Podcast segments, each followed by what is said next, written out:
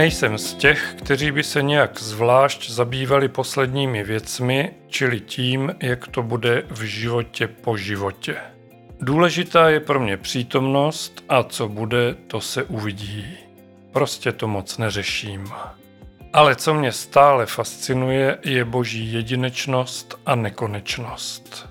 Mám velmi rád devátou kapitolu knihy Židům, kde je skvěle porovnaná jediná a poslední Ježíšova oběť vůči permanentnímu starozákonnímu obětování zvířat ve svatyni svatých.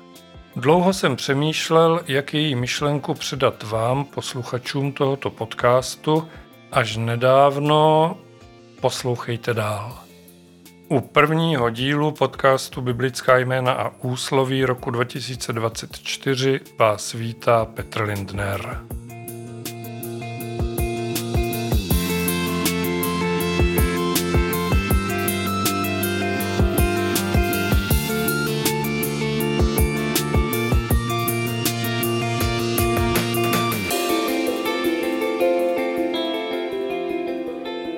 Pár dní předtím, než jsem začal psát tuto epizodu, protože, jak určitě alespoň někteří z vás vědí, to, co v tomto podcastu zaznívá, neříkám z hlavy, nýbrž slovo od slova čtu text, který jsem předtím napsal.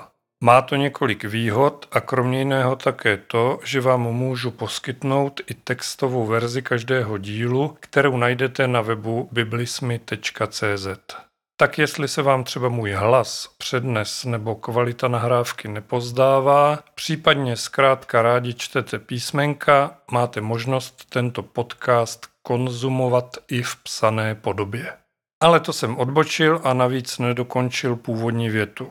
Tak tedy, pár dní předtím, než jsem začal psát tuto epizodu, jsem na knihobotu, tedy na internetovém antikvariátu, narazil na biblický slovník, který ve francouzském originále v poválečných letech sestavil Jean-Jacques von Allmen a tým jeho spolupracovníků, aby ho v češtině ještě za totality v roce devatenáct osmdesát sedm vydalo v překladu Jana Miřejovského a spolupracovníků nakladatelství Kalich.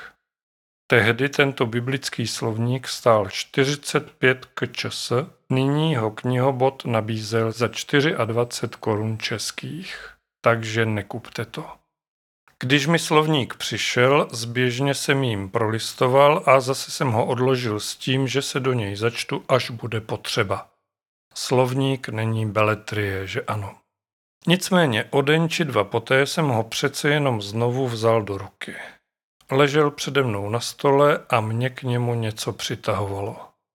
Když jsem se začetl, zjistil jsem, že je velmi odlišný nebo řekněme rozdílně koncipovaný než například biblický slovník Adolfa Novotného, ze kterého občas v tomto podcastu cituji. Sám zastřešující autor o něm říká, že je to lidová příručka biblické teologie, jejíž hlavní pojmy jsou řazené abecedně. V doslovu k českému vydání se pak píše, promiňte mi prosím mou výslovnost francouzských slov, původním názvem Vocabulaire Biblique chtěl zřejmě pořadatel Jean-Jacques von Allmen naznačit, že toto dílo nabízí stručný biblický slovník, to jest základní zásobu biblicko-teologické terminologie. Francouzi totiž dost důsledně rozlišují mezi významy vocabulaire, stručný slovník, slovníček, a dictionnaire, slovník. Nicméně z mého pohledu spočívá stručnost tohoto slovníku jen v počtu hesel, kterých je zde pouze něco kolem dvou stovek. Naopak výklad se mi zdá oproti jiným slovníkům velmi podrobný a hlavně velmi čtivý a srozumitelný i pro laiky. Proč o tom všem ale mluvím? Aniž bych cokoliv konkrétního hledal, namátkou jsem biblický slovník otevřel u hesla čas.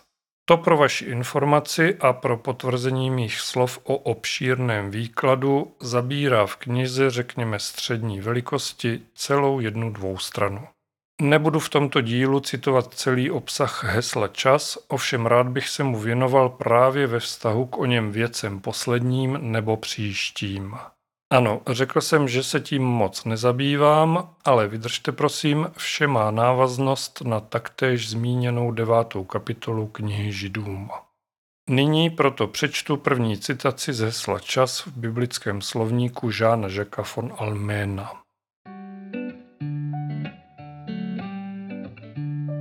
Myšlenka soudu a odplaty udělované spravedlivým budí nevyhnutelně otázku, co se bude dít po posledním dnu. Odpověď po exilních proroků a pozdější židovské tradice přijal Ježíš a první křesťané. Je to chvíle oznámení věčného božího panování na nové zemi, božího království, jak jej nazývají naše překlady. V časové rovině se tím znovu říká, že nový čas bude stvořen Bohem pro jeho nové stvoření. Tento nový čas autoři Nového zákona nazývají budoucí věk. Na tento výraz navazují výrazy přítomný čas, tento věk, označující dobu mezi stvořením a soudem. Věk přítomný je někdy nahrazen výrazem věky, zvláště v obratu konec věků. Jednou nacházíme nadcházející věky v témž smyslu jako v singuláru. Slova věk se rovněž užívá v různých výrazech poloadverbiálních jako předvěky nebo navěky věků, který má význam navždy a který naše znění překládají tímto výrazem nebo výrazem věčně. Výklad v biblickém slovníku ještě pokračuje dál, ale myslím, že pro náš účel tato citace bude stačit. Taky si někdy lámete hlavu s pojmem konec věků nebo na konci věků, s nimiž Bible v Novém zákonu pracuje? Zde je to výborně vysvětleno. Je zřejmé, že konec věků nerovná se konec světa, jak by se snad mohlo zdát. Představuje věk přítomný, tedy čas, ve kterém nyní žijeme. Ten skončí s druhým příchodem Ježíše, nebo chcete-li s posledním soudem, po němž nastane věk budoucí, neboli věčnost. A právě slovní spojení konec věků se mimo jiná místa v Bibli nachází také v deváté kapitole knihy Židům, která mi, jak jsem říkal na začátku tohoto dílu, tak dlouho vrtala hlavou. Přečtu závěr kapitoly, verše dvacet čtyři až dvacet osm. Kristus přece nepřišel do svatyně udělané rukama, jež je pouhým zobrazením té pravé, ale do samotného nebe, aby se za nás postavil před Boží tvář. Také tam nepřišel proto, aby se obětoval znovu a znovu, jako když velekněz každoročně vchází do nejsvětější svatyně s cizí krví. To by pak musel od stvoření světa trpět už mnohokrát, ale ukázal se teď na konci věků, aby svou obětí jednou provždy smazal hřích. Lidem je určeno jednou zemřít a potom je čeká soud. Právě tak se Kristus jednou obětoval, aby sňal hříchy mnohých, a podruhé se ukáže ne už kvůli hříchu, ale pro spásu těch, kdo na něj čekají. Hlavní linkou listu Židům, určeného podle svého názvu Židům, kteří podle všeho konvertovali ke křesťanství, je jakési srovnání starozákonního kněžství a uctívání Boha s novým velekněžstvím Ježíše, které je v mnoha ohledech zásadně odlišné. Mimo jiné také z pohledu času nebo rovnou věčnosti. Staří Židé přinášeli oběti každý rok a také několikrát v jeho průběhu. Ježíš se obětoval pouze jednou, aby dopad tohoto činu změnil, nebojím se říct, dějiny světa. Stalo se to na konci věků, který je, jak jsme si vysvětlili, věkem přítomným, a ani skutečnost, že tato událost proběhla před dvěma tisíci lety, na tom nic nemění. Ježíš svou obětí jednou provždy smazal hřích, jednou a naposled se obětoval a jakožto náš jediný velekněz je tu s námi navěky. Toto je ona fascinující boží jedinečnost a nekonečnost.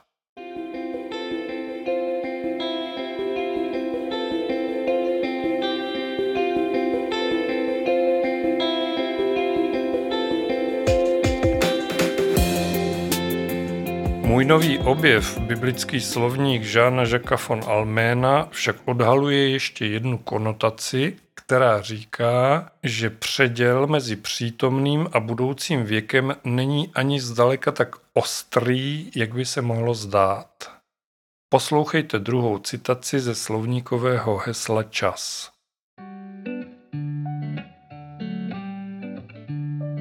Jak jsme už řekli, Ježíš a první křesťané židovské schéma dvou věků přijali, ale podrobili je důležité přeměně. Ježíš vskutku položil úzké pouto mezi svou vlastní osobu, svou smrtí a svým zmrtvýchvstáním a příchodem Božího království. Jeho vzkříšení, následované darem Ducha Svatého učedníkům, je přesvědčilo, že království Kristovo, první fáze království Božího, již začalo skrytou formou, že budoucí věk je tedy tajemně uskutečněn uprostřed věku přítomného. Věk nynější jako by pokračoval, ale tomu, kdo umí číst znamení časů, je jasné, že Bůh nastolil věk budoucí, když poslal svého syna a vzkřísil ho. Vzkříšení Krista označuje vskutku počátek všeobecného vzkříšení. Dar Ducha Svatého dosvědčuje, že poslední dny začaly. Křesťané jsou vytrženi z přítomného věku a okoušejí již moci budoucího věku. Jejich život je tedy neustále napětí mezi přítomností již minulou a budoucností již přítomnou.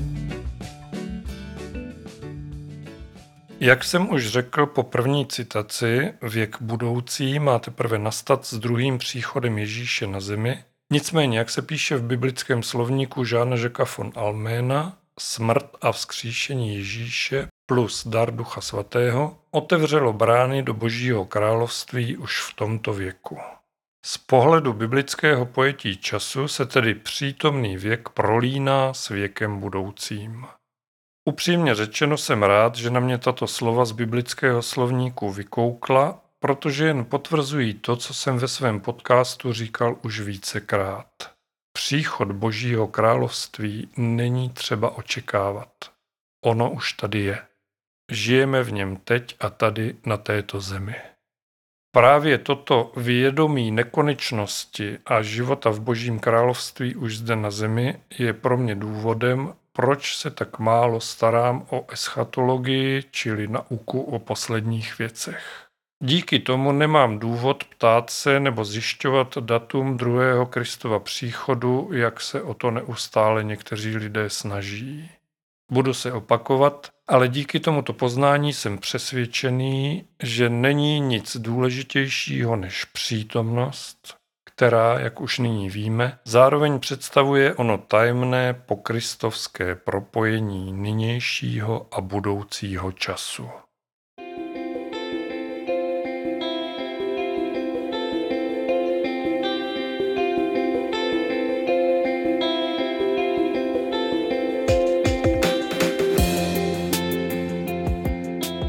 Biblický slovník Jean-Jacques von Allmena jsem už pro tentokrát zavřel, ale Bible stále zůstává otevřená na stránkách knihy Židům. Její desátá kapitola ještě doplňuje předchozí pojednání o nejvyšším kněžství Ježíše, aby následovala kapitola jedenáctá, obsahující známá slova o víře, začínající v uvozovkách definicí víry, která už v tomto podcastu také zazněla několikrát. Víra je podstata věcí, v něž doufáme, důkaz skutečností, jež nevidíme. Poslední dvě, dvanáctá a třináctá kapitola listu Židům, pak poskytují poučení a povzbuzení do života křesťanů, která jakoby vypadla z listů apoštola Pavla. Ten však podle mnoha biblistů autorem knihy Židům s velkou pravděpodobností není. Ať je jim ale kdokoliv jiný, v tomto dílu podcastu Biblická jména a úsloví bych rád ještě citoval prvních osm veršů. Bratrská láska ať zůstává. Nezapomínejte na pohostinnost. Díky ní někteří nevědomky hostili anděli. Pamatujte na vězně, jako byste byli ve vězení s nimi, Pamatujte na trpící, jako ti, kdo také mají tělo. Manželství ať si všichni váží a manželské lože ať je bez poskvrny, vždyť smilníky a cizoložníky čeká boží soud. Veďte nezištný život a buďte spokojeni s tím, co máte. Vždyť on řekl, nikdy tě neopustím a nikdy nenechám. Takže můžete vyznat s důvěrou, Hospodin je můj zastánce, nebudu se bát, co by mi mohl člověk udělat. Pamatujte na své vůdce, kteří vám předložili Boží slovo. Všímejte si výsledku jejich života a berte si příklad z jejich víry. Ježíš Kristus je tentýž včera, dnes i na věky.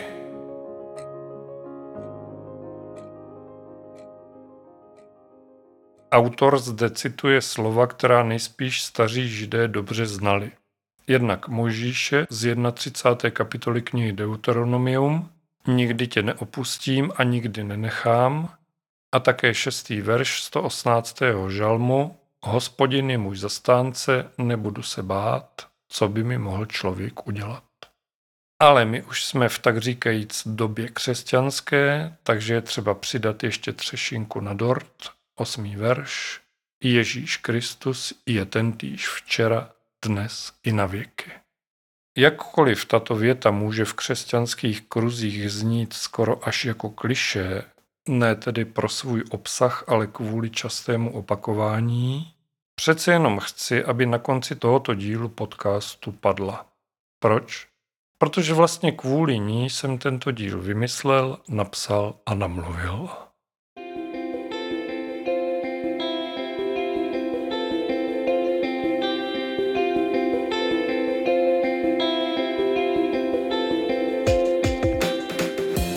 Jak si to své povídání po sobě čtu, nejsem si úplně jistý, jestli jsem všechno podal dostatečně srozumitelně. To ale musíte posoudit vy, milí posluchači nebo čtenáři psané verze tohoto dílu podcastu Biblická jména a úsloví. Budu moc rád, když mi svůj názor sdělíte. Můžete mi napsat mail, adresu najdete v kontaktech na webu biblismy tečka cé zet. Odkaz na něj je v popisku každého dílu. Z kontaktů na webu biblismy tečka cé zet se také dostanete na facebookovou stránku tohoto pořadu, svůj vzkaz tedy můžete zanechat i tam. Ostatně také pod články s jednotlivými epizodami podcastů lze napsat komentář. Bez vašich názorů se totiž můžu jenom domnívat, jestli se vám tento díl, potažmo pak další epizody tohoto podcastu líbí nebo nelíbí. A protože bych byl samozřejmě rád, abyste je poslouchali se zájmem, na vašich názorech mi záleží, jelikož jenom na jejich základě můžu tento pořad vylepšovat. Mějte se moc pěkně, buďte požehnaní a buďte s Bohem.